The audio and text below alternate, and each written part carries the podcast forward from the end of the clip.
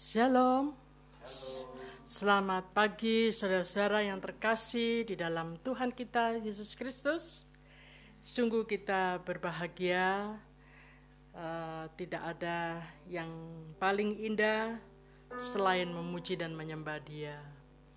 Dan pagi hari ini untuk mengawali ibadah kita, kita angkat satu pujian mulia sembah Raja mulia.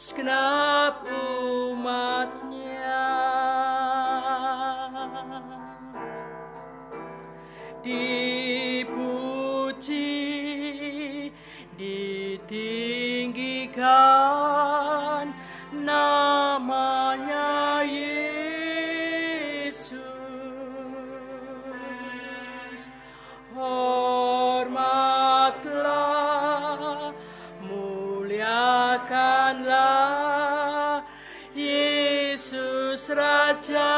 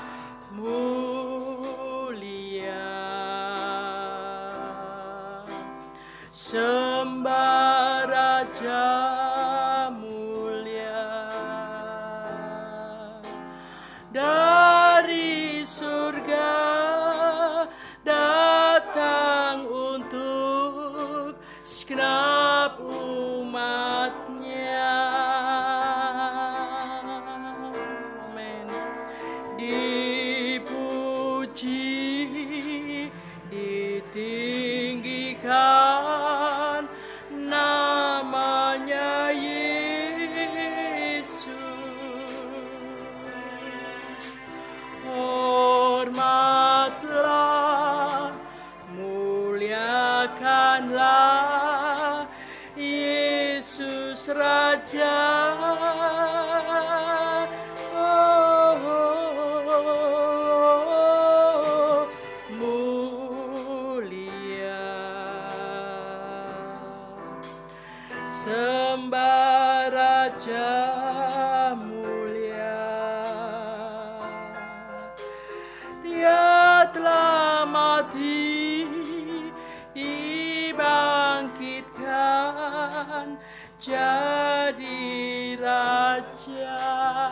Telah mati. Dia telah mati, dibangkitkan jadi raja. Untuk doa ibadah awal pagi ini, saya minta Bapak Pendeta Jeftari untuk berdoa. Ya baik, mari jemaat Tuhan yang terkasih, kita menghampiri Tuhan kita di dalam ibadah kita di pagi hari ini dan sebelumnya kita berdoa. Bapa kami di surga, kami bersyukur dan bersuka cita di pagi hari ini lagi menghampiri hadiratmu yang sungguh ajaib penuh kekudusan. Tuhan menghantar, memanggil kami supaya kami masuk dalam persekutuan yang kudus, persekutuan ilahi dalam Kristus Yesus di pagi hari ini. Dan ini sesuatu yang berharga dan mulia bagi hidup kami di dunia ini dan merupakan suatu kekuatan yang bersumber daripada di kau Bapa untuk kehidupan kami. Sehingga pada pagi hari ini kami datang dengan penuh kerinduan mengampiri tahta Tuhan. Kami memanggil nama Tuhan Yesus Kristus. Kami mengalaskan ibadah ini dalam nyanyian-nyanyian kami, di dalam masmur pujian kami, di dalam doa syafaat kami, bahkan dalam pemberitaan firman-Mu. Engkau ada di tengahnya, Engkau memberkati dan memperkenankan semuanya itu terjadi. Karena semua demi namamu dan kemuliaan namamu. Di dalam nama Tuhan Yesus Kristus kami berdoa dan memulai ibadah ini. Haleluya. Amin. Ya, puji nama Tuhan. Uh, begitulah kasih dari surga yang terus mengalir di dalam kehidupan kita mengalir-mengalir setiap hari uh, untuk memuaskan segala uh, apa yang kita harapkan, kedagaan dahaga kita, uh, kebutuhan kita ya di dalam segala kehidupan ini. Oleh sebab itu kita angkat satu pujian mengalir seperti sungai.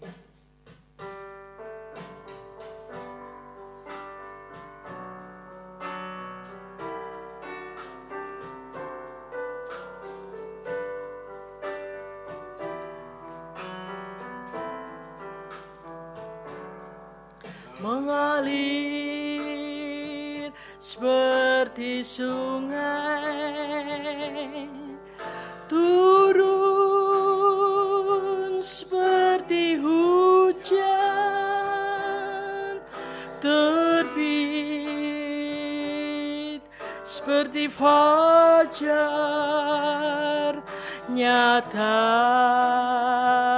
kemuliaannya. Dan segala manusia memandang wajahnya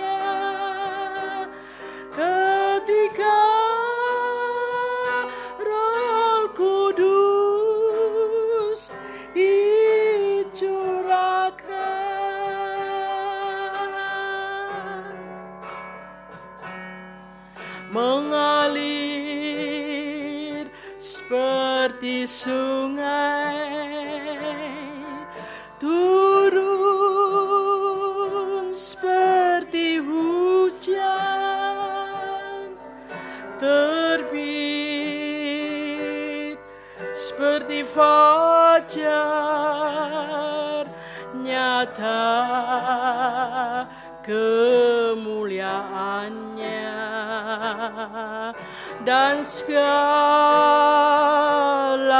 manusia memandang wajahnya ketika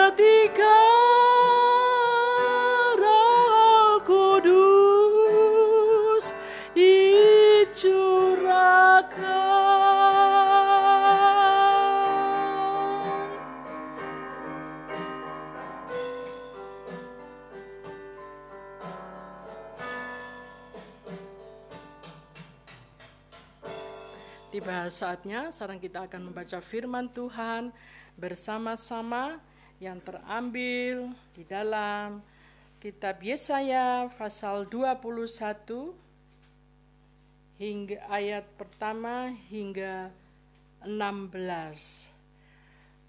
Saya akan membaca yang ganjil, saudara akan yang genap.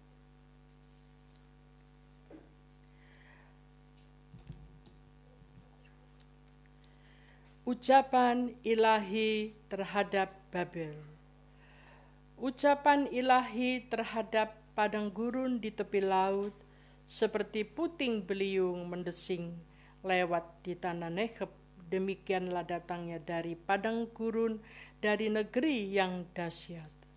Suatu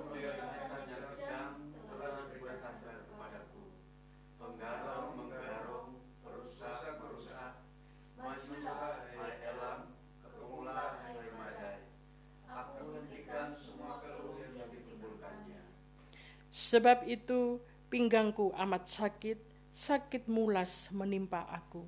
Seperti sakit mulas perempuan yang melahirkan. Aku terbungkuk-bungkuk, tidak mendengar lagi. Aku terkejut, tidak melihat lagi.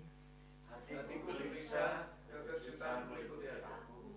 Malam hari yang selalu kurindukan itu, sekarang aku. Orang sibuk menyajikan hidangan, mengatur tempat-tempat duduk, makan, minum. Tiba-tiba kedengaran, hai para panglima, siaplah tempur, minyakilah perisai. Sebab beginilah firman Tuhan kepadaku, pergilah, tempatkanlah seorang peninjau, apa yang dilihatnya sesudah banyaknya. Apabila dilihatnya pasukan pasangan pasangan orang berkuda, pasukan keledai, pasukan unta, maka haruslah diperhatikannya sungguh-sungguh dengan penuh perhatian. Kemudian berserulah orang yang melihat itu di tempat peninjauan, ya Tuanku, aku berdiri senantiasa sehari suntuk, dan di tempat pengawalanku aku terpancang setiap malam.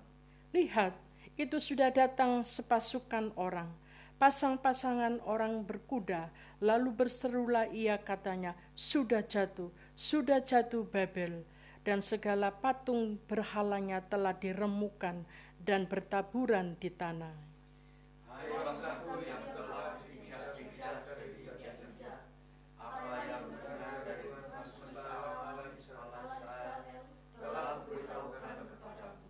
Ucapan ilahi terhadap Duma, ucapan ilahi terhadap Duma, ada seorang berseru kepadaku dari Seir, Hai pengawal, masih lama malam ini. Hai pengawal, masih lama malam ini.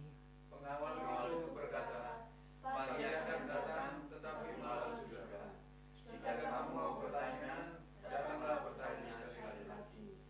Ucapan ilahi terhadap Arabia di belukar di Arabia kamu akan bermalam. Hai kafila-kafila orang Dedan. Hai penduduk tanah Tema, keluarlah, keluarlah hai kepada orang yang haus, pergilah, sambutlah orang berlari yang. Sebab mereka melarikan diri terhadap pedang, yang terhadap pedang yang terhunus, terhadap busur yang dilentur, dan terhadap kehebatan peperangan. Sebab beginilah firman Tuhan. Dalam setahun lagi, menurut masa kerja percobaan, maka segala pilihan kedar akan habis. Kita akan bacanya bersama-sama. Dan dari pemana-pemana yang gagah, dari Bani Kedar akan tinggal sejumlah kecil saja, sebab Tuhan Allah Israel telah mengatakannya. Demikian pembacaan firman Tuhan. Ya, Mari kita nyanyikan satu pujian. Hidupku bukannya aku lagi. Saya minta untuk jemaat berdiri.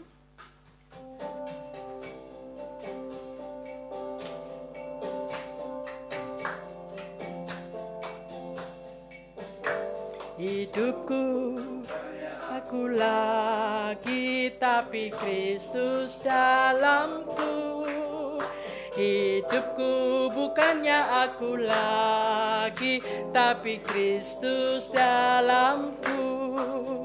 Yesus hidup Yesus hidup dalamku.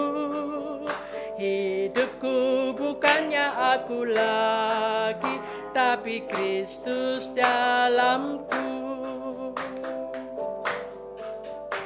Hidupku aku lagi, tapi Kristus dalamku. Hidupku bukannya aku lagi, tapi Kristus dalamku. Yesus hidup, Yesus hidup dalamku. Hidupku bukannya aku lagi, tapi Kristus dalamku. Silakan duduk kembali. Tiba saatnya kita masuk dalam ruang kesaksian. Mungkin di antara saudara-saudara ingin menyaksikan cinta kasih Tuhan. Kami beri waktu. Mungkin bisa melalui pujian, Ya, jika tidak ada, kita akan mendengarkan firman Tuhan yang akan disampaikan oleh hambanya. Oleh sebab itu kita angkat satu pujian untuk menyambut firman Tuhan, firmanmu agung.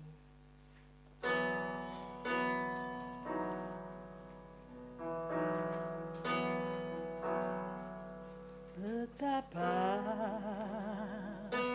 oh Tuhan, firmanmu memancarkan kehidupan manusia. Berdosa ku sadar ku tobat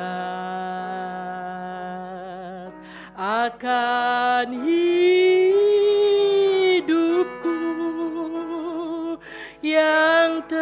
jauh dari sisimu.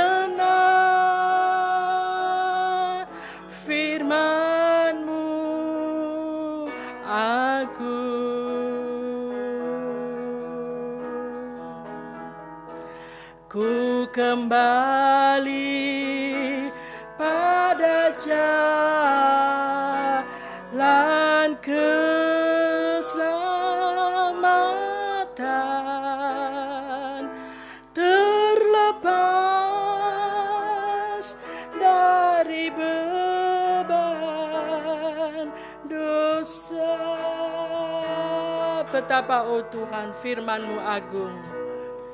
Betapa oh Tuhan firmanmu agung memancarkan kehidupan manusia berdosa. Sadar, ku tobat. Akan hidupku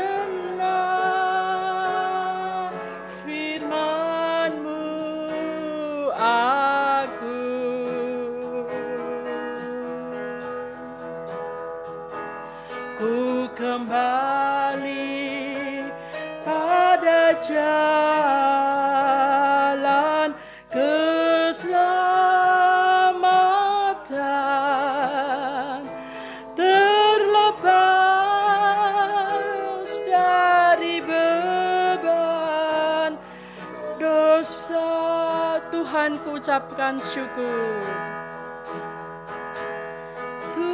Tuhan ku ucapkan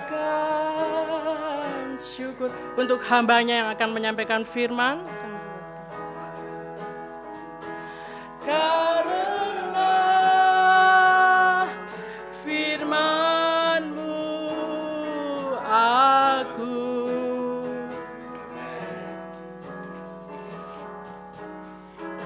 kembali pada jalan keselamatan. Terlepas dari beban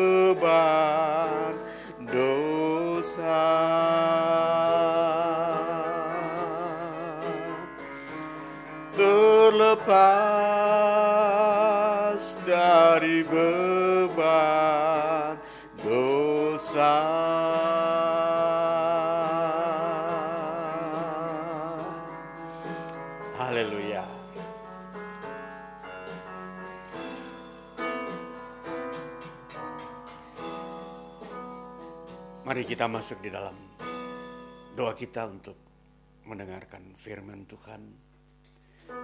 Allah kami, Bapa di surga, betapa sungguh kami saat ini sangat berbahagia, bersuka cita dalam hidup ini, karena kami dikaruniai kehidupan, damai sejahtera, kekayaan, kelimpahan daripadamu Bapa, yang telah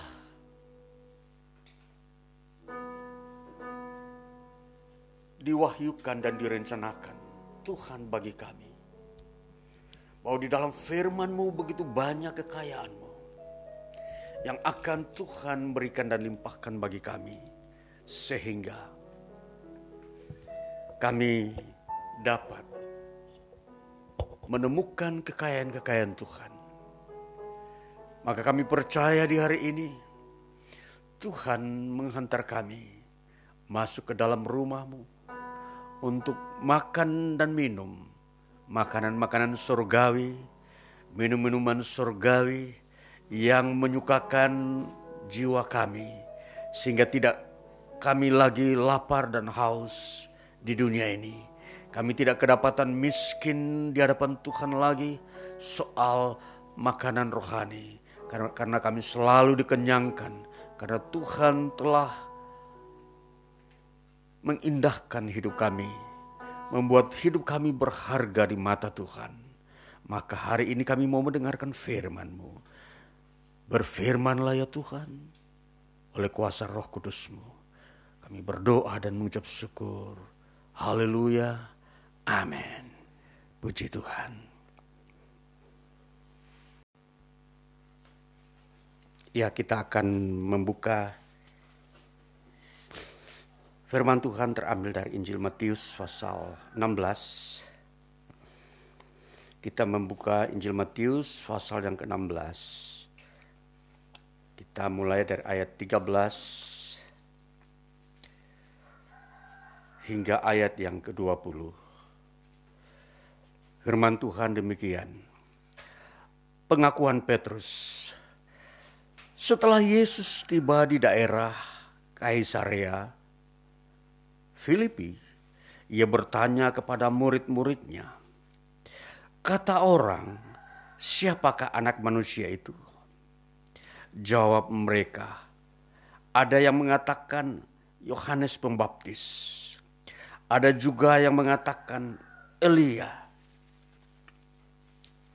dan ada pula yang mengatakan Yeremia." Atau salah seorang dari para nabi. Lalu Yesus bertanya kepada mereka, "Tetapi apa katamu? Siapakah aku ini?" Maka jawab Simon Petrus, "Engkau adalah Mesias, Anak Allah yang hidup." Kata Yesus kepadanya, "Berbahagialah engkau, Simon bin Yunus, sebab bukan manusia yang menyatakan itu kepadamu, melainkan Bapakku yang di sorga. Dan aku pun berkata kepadamu, engkau adalah Petrus, dan di atas batu karang ini aku akan mendirikan jemaatku, dan alam maut itu tidak akan menguasainya. Kepadamu akan kuberikan kunci kerajaan sorga. Apa yang kau ikat di dunia ini akan terikat di sorga. Dan apa yang kau lepaskan di dunia ini akan terlepas di sorga. Lalu Yesus melarang murid-muridnya supaya jangan memberitahukan kepada siapa pun bahwa ia Mesias. Baik, demikian firman Tuhan yang kita baca di hari ini, Minggu 24 Mei 2000, Minggu 24 Januari 2021. Ya, tema firman Tuhan kita hari ini adalah iman Kristen dan kerajaan sorga. Saudaraku yang kekasih, kalau kita melihat uh, sekarang ini perkembangan pembangunan kota, negara-negara membangun kotanya, ada beberapa inspirasi yang uh, memberikan pembangunan kota itu uh, menjadi suatu uh, suatu disebut katakanlah uh, gaya ya gaya yang memperlihatkan tentang uh, satu hubungan harmonis antara satu bangsa dengan bangsa lain. Katakanlah kita melihat uh, di Singapura, uh, bukan Singapura, di Australia ada pemerintah Australia membangun sebuah kota yang memang dia mau uh, menciptakan kota itu bentuk-bentuk kota dan bahkan fungsi-fungsinya itu memiliki nilai kembar dengan kota yang yang ada di uh, katakanlah di Singapura ya bahkan Indonesia sendiri uh, pernah menjalin kerja sama pembangunan kota-kota ya. Jadi mereka sebut kota kembar. Ya mungkin uh, seingat saya itu kota Semarang itu adalah salah satu uh, bagian uh, ide ide daripada suatu kota membangun kota Semarang itu yang mempunyai mirip atau kembarannya dengan salah satu kota yang ada di Australia. Nah, ini uh, uh, ide-ide seperti ini sebenarnya ingin uh, menjalin sebuah kerjasama antara Australia dan Indonesia. Itu uh, maksud-maksud tujuan membangun kota kembar. Nah, kita mau melihat ilustrasi ini, apa yang kita lihat di dalam bacaan kita tadi, bagaimana uh, Yesus Kristus menggambarkan ya menggambarkan bahwa di dalam iman Kristen itu memiliki gambaran yang berdekatan dengan kerajaan surga. Nah, jadi uh, kembaran ini kembaran yang uh, diperlihatkan kalau kita lihat tadi eh, bentuk-bentuk fisik, kalau dalam ilustrasi, tetapi di sini adalah kembaran tentang kehidupan, kehidupan yang lebih uh, mirip dengan kerajaan sorga. Jadi kehidupan iman Kristen yang ada di bumi ini diciptakan oleh Yesus Kristus untuk memiliki kemiripan ya kemiripan dengan kerajaan surga. Nah, jadi kita mau melihat di sini dulu bagaimana unsur-unsur kemiripan itu terjadi. Jadi kemiripan di sini adalah adanya pertama satu pengakuan bahwa Yesus adalah Mesias anak Allah. Dikatakan pada ayat yang uh, ke-16 Simon Petrus menjawab pertanyaan Yesus. Engkau adalah Mesias, anak Allah yang hidup.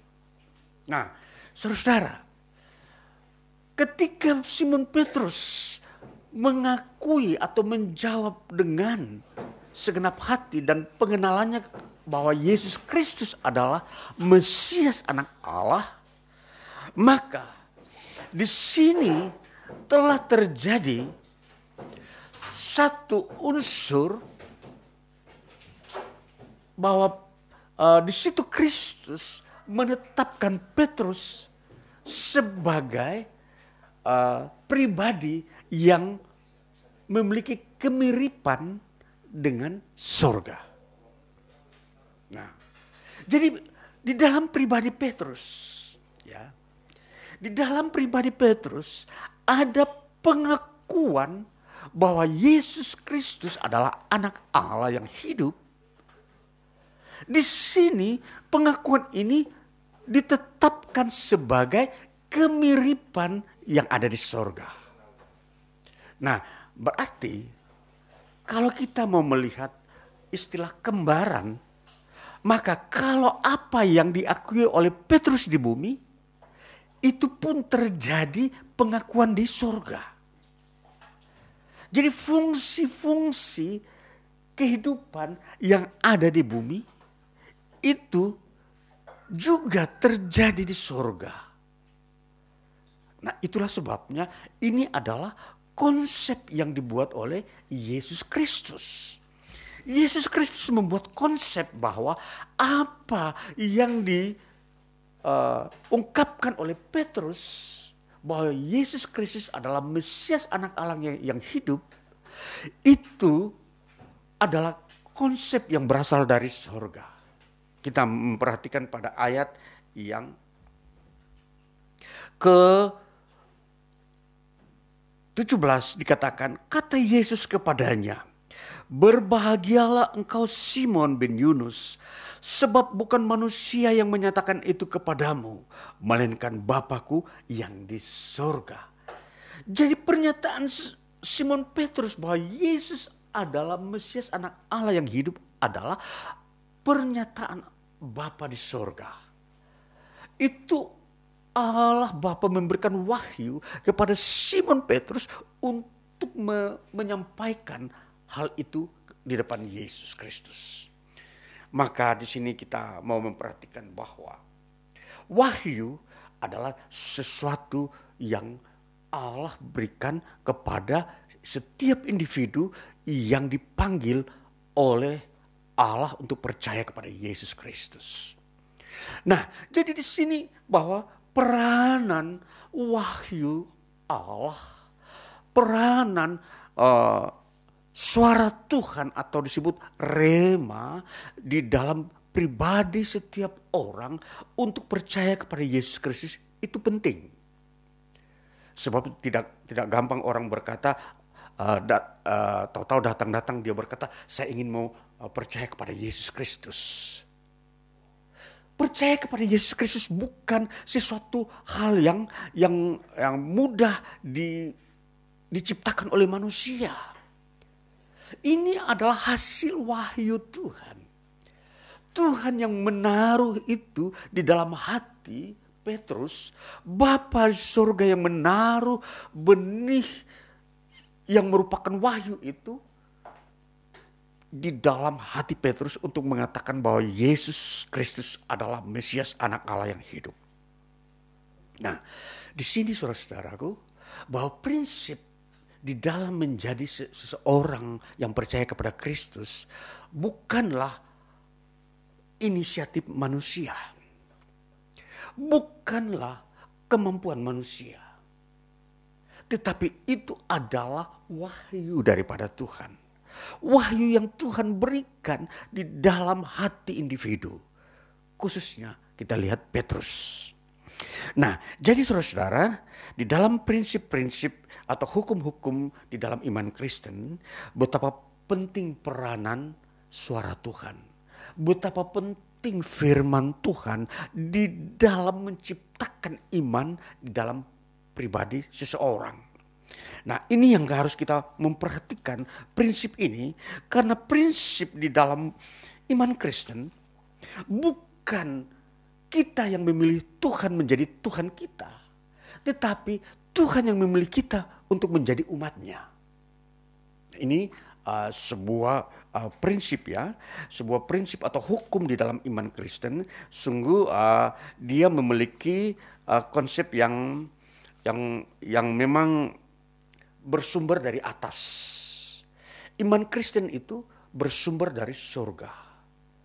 Jadi di sini kehadiran iman Kristen di bumi itu adalah inisiatif Allah di surga. Nah, sehingga adanya iman Kristen adalah karena Allah yang memilih. Bukan manusia yang memilih. Jadi kita menjadi umat Allah bukan karena kita yang berusaha untuk menjadi umat Allah. Ini. Tetapi Allah yang menghendaki kita menjadi umatnya. Ah, ini uh, terjadi uh, sebuah hukum yang memang uh, disebut disebut uh, teologi dari atas teologi above. Ya. Pemahaman iman Kristen.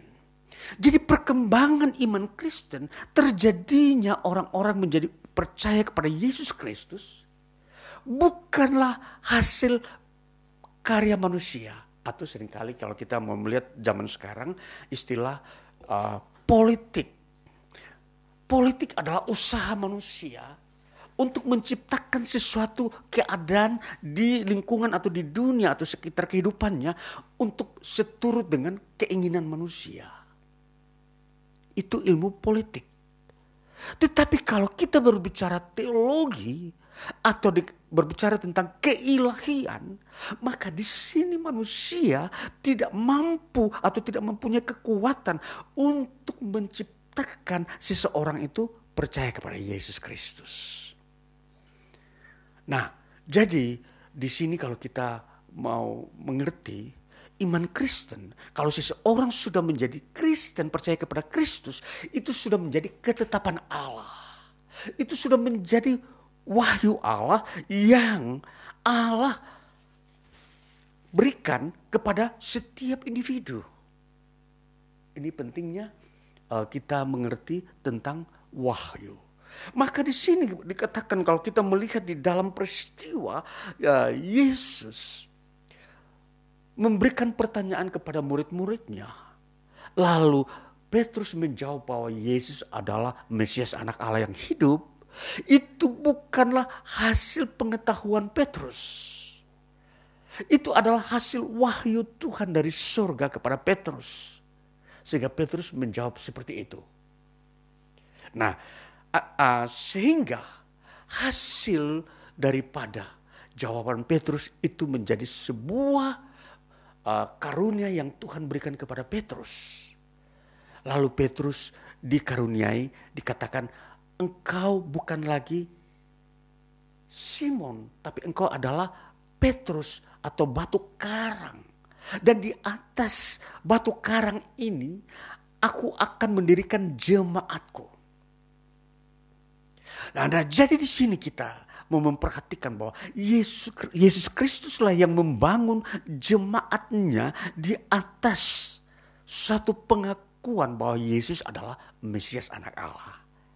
Nah, ini adalah alur berpikir atau istilahnya bahasa Yunani uh, pronesis. Alur berpikir itu atau pronesis. Jadi di situ alur berpikirnya adalah bahwa Yesus Kristus yang membangun jemaatnya, gerejanya di atas pengakuan bahwa Yesus adalah Mesias anak Allah yang hidup. Ini dia. Nah, jadi saudara-saudaraku yang kekasih, kita uh, harus mengerti bahwa hidup kita yang percaya kepada Yesus Kristus saat ini itu adalah hasil wahyu Tuhan. Bukan hasil karya pendeta. Siapa pun, bukan karya seorang nabi. Itu adalah suara Tuhan dalam individu kita masing-masing. Bahwa engkaulah harus engkau harus percaya kepada Yesus Kristus. Dan engkau harus menjadi umatnya. Itu ketentuan dari surga seperti itu. Jadi kalau kita ini dipanggil Tuhan, kita di dalam keluarga kita, kita di dalam kehidupan uh, katakanlah saudara-saudara kita yang sudah percaya kepada Yesus Kristus sampai hari ini, itu semua bukan hasil karya manusia. Itu suatu wahyu individu wahyu pribadi yang Tuhan berikan kepada kita masing-masing. Nah saudara-saudaraku yang kekasih dalam Tuhan Yesus Kristus, maka di dalam kita memahami tentang apa yang Yesus katakan kepada Petrus dulu, bahwa uh, aku akan memberikan kunci kerajaan surga kepadamu. Apa yang kau ikat di bumi akan terikat di surga apa yang kau lepaskan di bumi akan terlepas di sorga. Ini adalah hasil daripada pengakuan Petrus. Artinya juga kalau kita mau melihat dalam makna uh, dalam kehidupan iman Kristen. Setiap orang yang percaya kepada Yesus Kristus telah menerima satu uh, ketetapan Tuhan di dalam diri kita bahwa apa yang kita ikat di bumi terikat di surga. Apa yang kita lepaskan di bumi terlepas di surga.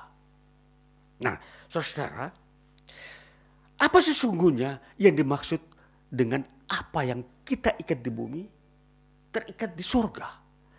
Ini ada dua unsur. Ada dua unsur di dalam ini. Yang pertama, unsur pemulihan. Dan yang kedua, unsur perkembangan.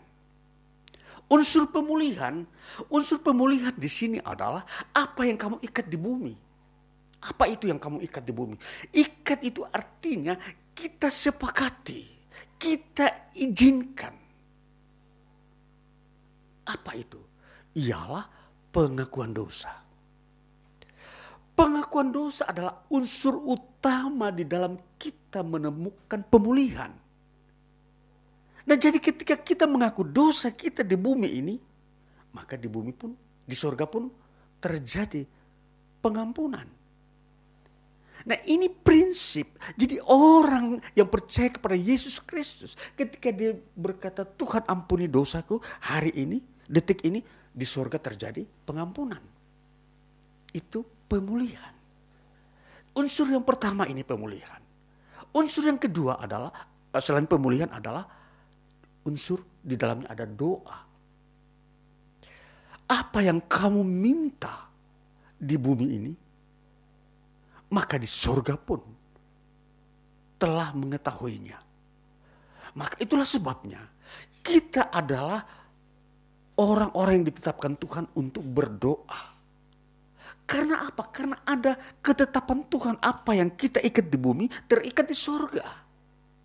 Itu penyebabnya.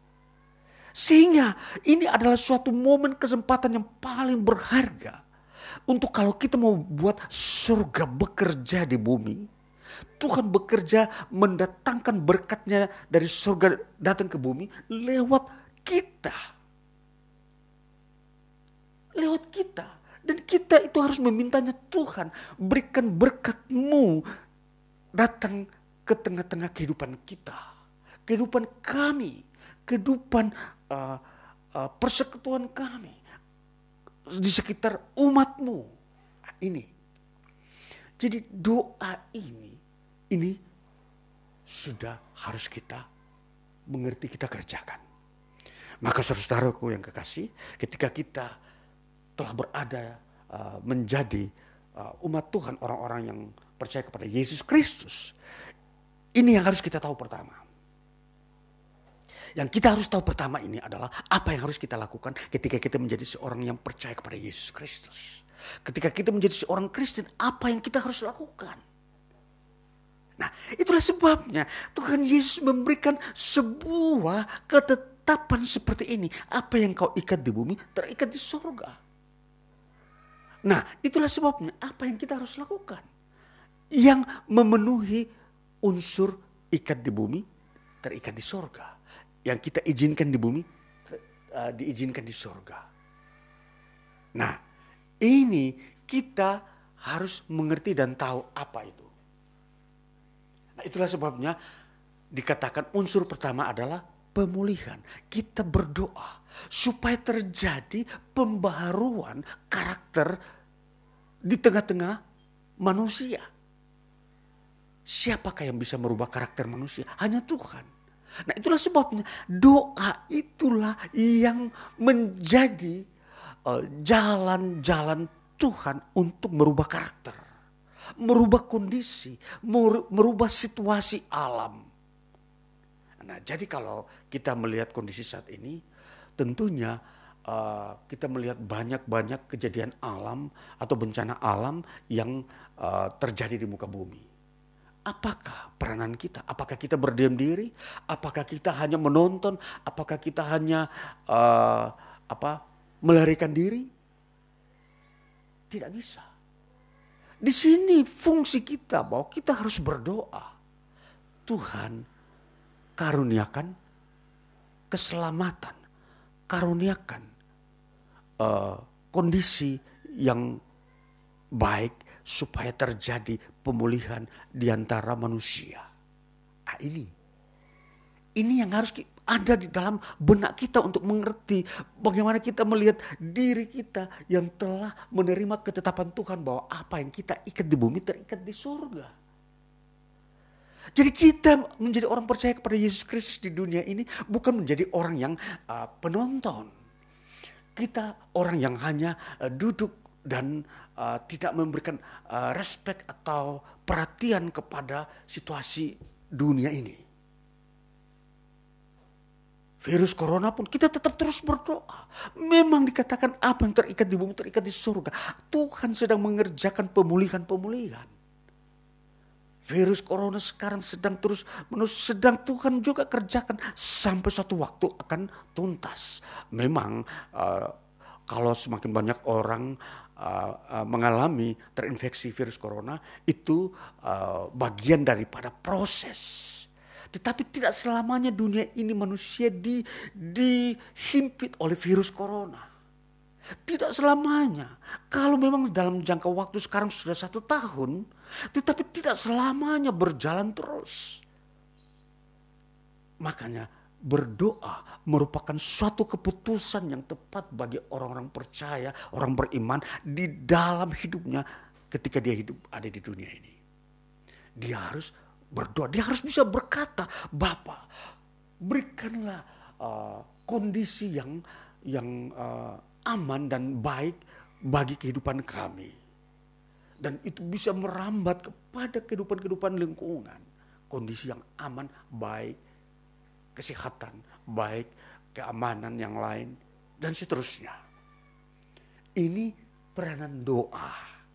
Nah tentunya doa ini kita tidak mungkin menyampaikannya di dalam suatu bentuk-bentuk uh, promosi. Berdoa menurut Tuhan Yesus, kamu berdoa di kamarmu. Mintalah kepada Bapamu di surga dan Bapamu lah yang akan mendengarkannya. Nah inilah saudara-saudaraku di dalam uh, prinsip-prinsip uh, ini kita menjalani prinsip iman kita. Kita harus mengaktifkan iman kita lagi. Kita harus banyak berdoa. Berdoa semakin banyak berdoa. pemulihan-pemulihan itu bisa semakin uh, banyak terjadi. Ya banyak orang yang disembuhkan dari dari infeksi virus corona. Itu karena berdoa doa doa yang kita naikkan, kita mohonkan kepada Tuhan untuk memberikan pemulihan kesembuhan kesembuhan dan bukan satu dua orang yang sudah berdoa, tentunya sudah banyak. Tetapi kita lebih lagi menekankan ini untuk terus berdoa sehingga suatu waktu uh, sampai titik nol tidak ada lagi virus corona. Dan inilah kita melihat betapa kuasa iman kita yang harus kita uh, aktifkan. Yang berikutnya apa yang akan terjadi, apa yang harus kita lakukan sebagai seorang yang uh, percaya kepada Yesus Kristus. Kita meminta kepada Tuhan untuk terjadinya perkembangan. Nah ini, tadi satu sisi pemulihan yang kita kerjakan, yang kedua adalah perkembangan. Kita di dunia ini, kita hadir di dunia ini bukan untuk menghancurkan, tetapi untuk mengembangkan perkembangan. Apa itu? Perkembangan ialah kehidupan-kehidupan yang benar, kehidupan-kehidupan yang uh, mempunyai relasi dengan surga. Maka perkembangan di sini adalah menitikberatkan kepada pemberitaan Injil, sehingga banyak orang pun mendapatkan uh, karunia untuk menjadi umat-umat Allah. Ini perkembangan. Dan perkembangan ini tentunya akan selaras dengan apa yang Tuhan Yesus ajarkan. Carilah dahulu kerajaan Allah dan kebenarannya, maka segalanya akan ditambahkan kepadamu. Itu adalah uh, suatu kehendak Tuhan. Perkembangan adalah kehendak Tuhan. Tuhan mengendaki semakin banyak jumlah orang-orang yang diselamatkan. Itu perkembangan. Maka itu adalah kehendak Tuhan. Maka saudara, kalau kita berdoa demikian Tuhan berikan perkembangan di dalam kehidupan iman kita. Maka kita akan dipakai Tuhan untuk memberitakan Injilnya dan menjadi saksi tentang iman kita. Ini kita yang kita lakukan. Nah, jadi menjadi seorang yang percaya kepada Yesus Kristus. Yang Tuhan sudah berikan wahyu. Tuhan tidak menetapkan kita untuk hanya duduk dan menikmati. Tetapi bekerja. Bekerja. Nah itulah sebabnya doa merupakan uh, satu uh, bagian dari pekerjaan di dalam Tuhan. Berdoa inilah meminta adalah bagian daripada pekerjaan Tuhan. Nah, saudara-saudaraku yang kekasih, dan di sinilah kita akan melihat bahwa kita menyerupai surga. Sekalipun kita di bumi, kita mengalami kehidupan-kehidupan damai, kehidupan sukacita penuh dengan berkat Tuhan. Seperti apa yang ada di surga. Dan jadi apa yang kita maksudkan dengan kota kembar, dalam ilustrasi tadi sebagai hubungan kerjasama antara katakan suatu negara dengan negara lain itu memang terbentuk. Ternyata ide ini ada di dalam firman Tuhan. Bahwa di bumi akan mengalami uh, suatu damai sejahtera yang luar biasa ketika di bumi ada umat Allah. Ada orang-orang yang menerima wahyu Tuhan. Di situ terjadi kemiripan yang ada di bumi dengan yang ada di sorga. Apa yang kau ikat di bumi terikat di sorga. Apa yang kau lepaskan di bumi terlepas di sorga. Artinya bila kita berkatakan mengatakan kami melepaskan pengampunan kepadamu maka di sorga pun mengampuni orang yang bersalah kepada kami. Itu sebuah prinsip yang Tuhan taruh di dalam uh, iman Kristen, jemaat orang-orang yang percaya kepada Kristus. Jadi kita mengingat uh, hubungan kita dengan Tuhan di dalam prinsip ini. Apa yang kita kerjakan? Tentunya setelah kita berdoa, kita mempunyai pekerjaan-pekerjaan yang ada di dunia yang lain. Mungkin ada yang kerja di kantor, ada yang kerja di pertanian, ada yang kerja di uh, laut perikanan, dan seterusnya. Itu tetap menjadi hal yang mempunyai relasi dengan Tuhan di surga. Kalau kita berkata, Tuhan berkati aku di pekerjaan ini. Itu terikat di surga. Berarti Tuhan pun memberkati. Karena doa itu adalah sebuah ungkapan, pernyataan agar Bapa di surga itu merestuinya, melakukannya. Nah, itulah saudara-saudaraku, kita mengerti unsur-unsur hubungan relasi kita dengan Allah Bapa kita di surga dalam Tuhan Yesus Kristus dan kesimpulan bagi kita bahwa kita adalah orang-orang yang telah menerima wahyu Tuhan. Menerima wahyu ini itu bersifat kekal. Hal ilahi tidak pernah uh, terjadi dalam bentuk suatu uh, suatu yang mengalami pasang surut, maju mundur. Sebuah wahyu itu adalah ketetapan. Dia bersifat tetap. Tidak bisa berubah dalam hal apa pun. Nah ini saudara-saudara di dalam iman Kristen adalah iman yang lahir dari wahyu. Ini kesimpulan. Wahyu Tuhan yang Tuhan berikan dari surga. Dengan tujuan agar terjadi kehidupan yang sesuai dengan kehendak Allah di surga, bumi seperti di surga. Dan yang kedua, Allah membentuk rema ini sebagai suatu cara kerja Allah terhadap setiap orang di muka bumi. Setiap orang di muka bumi akan mendengar suara Tuhan. Rema adalah suara Tuhan. Jadi ini kita mau memperhatikan itu suara itu bersifat pribadi, individu. Jadi kalau ada dalam satu keluarga ada tujuh orang, lalu satu orang menjadi percaya Yesus, dialah yang menerima rema yang enam orang itu belum. Itulah sebabnya berbeda. Rema itu adalah suara Tuhan, wahyu Tuhan secara individu, bukan bersifat umum. Nah, jadi di sinilah keselamatan yang terjadi di tengah-tengah umat manusia itu bersifat individu. Nah, saudara-saudara, jadi ini kalau kita sudah menerima rema wahyu Tuhan ini, maka di situ Tuhan menyertai kita sampai rema itu digenapi. Suara Tuhan itu digenapi. Suara Tuhan menyangkut keselamatan yang kita terima dari Tuhan. Mari kita memasuki hari-hari hidup kita ke depan dengan berprinsip bahwa apa yang kita ikat di bumi terikat di surga. Kita lakukan hal-hal yang mulia, hal yang berarti bagi kerajaan surga. Sehingga itu memberi dampak upah kepada kita ketika kita menghadap pengadilan Kristus Yesus. Tuhan Yesus memberkati kita. Haleluya. Amin. Ya, saudara-saudaraku, kita akan memberi respon terhadap firman Tuhan yang kita dengar hari ini. Kita akan masuk dalam doa syafaat kita. Mari kita berdoa. Kami datang kepadamu Bapa di surga dalam Yesus Kristus Tuhan. Kami bersyukur firman-Mu yang kami dengar hari ini untuk meneguhkan kami, meyakinkan kami bahwa kami telah menerima rema di mana kami menjadi orang-orang yang percaya kepada Yesus Kristus.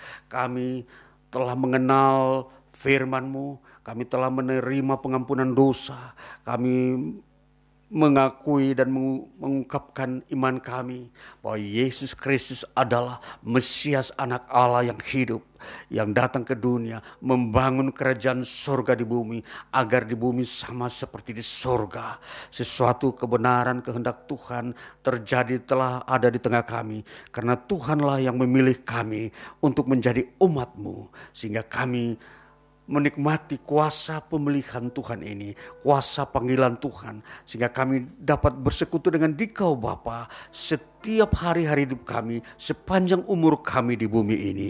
Dan kami terus memelihara iman kami, kami terus datang kepada Tuhan, memenuhi panggilanmu, datang merendahkan hati, menerima uh, berkat Tuhan, menaikkan doa-doa permohonan untuk kami uh, kerjakan apa yang Tuhan kehendaki terjadi di bumi. Kami mengikat apa yang ada di bumi supaya terikat di sorga. Kami melepaskan apa yang di bumi supaya terlepas di sorga. Yalah kami mengikat supaya terjadi pemulihan-pemulihan di tengah-tengah umat manusia. Terjadi kesembuhan-kesembuhan dari penyakit yang mewabah. Supaya semakin banyak orang merasakan kesembuhan-kesembuhan. Dan kami berdoa dalam nama Tuhan Yesus. Wabah virus corona ini satu waktu akan berakhir dan harus punah dari permukaan bumi. Karena uh, membinasakan manusia. Oh Tuhan kami mau berdoa mengikat itu dalam nama Tuhan Yesus Kristus. Kami mau berdoa supaya terjadi pemulihan pertobatan manusia. Tuhan mengendaki supaya banyak orang masuk ke dalam kerajaan surga. Hidup kekal, hidup mengalami berkat Tuhan di bumi ini. Hidup menerima karunia-karunia ilahi, karunia dari surga. Kuasa-kuasa kehidupan, mujizat-mujizat Kristus terjadi di muka bumi. Di tengah kehidupan kami umat manusia. Tuhan kami berdoa juga mengikat untuk kondisi bencana-bencana alam, terjadi kondisi-kondisi alam yang memburuk. Kami berdoa dalam nama Tuhan Yesus untuk mengikat peristiwa-peristiwa kerusakan alam dan bencana alam ini supaya itu tidak terjadi, tidak uh, mengalami uh, pembesaran-pembesaran setiap tahun supaya itu semakin surut di tahun-tahun depan. Tuhan mengampuni dosa kesalahan orang-orang uh, yang melakukan perusakan terhadap alam. Tuhan mendatangkan uh, perubahan-perubahan cara berpikir di tengah-tengah umat manusia di dalam membangun karena membangun adalah kehendak Tuhan membangun di dunia ini membangun kehidupan manusia bersamaan dengan memelihara alam ini supaya tidak terjadi kerusakan pada alam. Tuhan kami berdoa supaya semua hal-hal yang merusak merugikan dan yang membinasakan manusia ini kami berdoa supaya itu dilepaskan, itu tidak terjadi pada generasi-generasi berikutnya, pada waktu-waktu berikutnya. Kami berdoa untuk bangsa kami Indonesia supaya itu dilepaskan dari banyak bencana alam yang terjadi di tahun-tahun uh, yang sedang kami jalani di tahun-tahun depan ini, di bulan-bulan berikutnya. Dalam nama Tuhan Yesus kami lepaskan semua bencana alam itu supaya tidak terjadi. Kami ikat itu supaya terbungkus dan tertutup, tidak terbuka.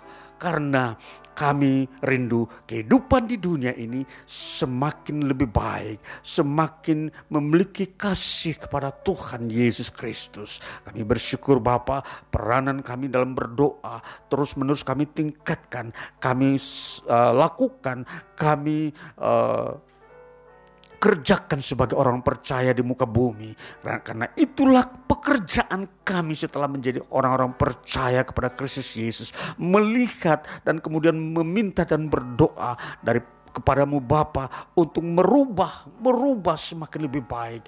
Dunia ini harus semakin lebih baik dalam nama Tuhan Yesus Kristus. Kami berdoa kejahatan semakin menurun, semakin hilang dari permukaan bumi di antara umat manusia. Oh Tuhan kami berdoa dan bersyukur menaikkan segala doa kami lagi berkati hidup kami memasuki dunia pekerjaan supaya itu semakin lebih baik, semakin juga membawa dampak kegunaan-kegunaan kepada sesama kami. Banyak orang merasakan perkembangan-perkembangan tahun lepas tahun supaya di situlah Tuhan bekerja, Tuhan menyatakan juga kuasamu kepada banyak orang untuk menjadi umatmu. Terima kasih dan kuduskan kami. Kami memasuki hari-hari hidup kami. Turunlah berkatmu atas kami semua. Setiap kami yang ada di tempat ini. Pribadi lepas pribadi dan keluarga. Tuhan memberkati. Sehingga kami pulang membawa berkat-berkat dari Tuhan dari surga yang Tuhan telah sediakan bagi kami yang yang telah mendengar firman-Mu hari ini. Mereka menerima firman-Mu dan berkat-Mu dari surga karena itu adalah menjadi milik kami. Tuhan memberi berkat bagi kami sebagai milik kami karena kami adalah milik Tuhan. Tuhan membuat semua ini menjadi sebuah kebenaran dan kehendak Tuhan supaya umatmu memuji namamu di bumi ini. Tuhan Yesus terima kasih Biar roh kudus memimpin mengajar kami dan kami memasuki hari-hari kerja kami penuh dengan kekuatan Tuhan, campur tangan Tuhan pembelaanmu. Maka turunlah anugerah Tuhan dari surga dari Bapa di dalam Kristus Yesus dan pengemburan roh kudus menyertai kami hari ini terus sampai selama-lamanya. Dan kami berdoa sesuai dengan apa yang Tuhan ajarkan kepada kami. Bapa kami yang di surga, dikuduskanlah namamu, datanglah kerajaanmu, Jadilah kehendakmu di bumi seperti di surga.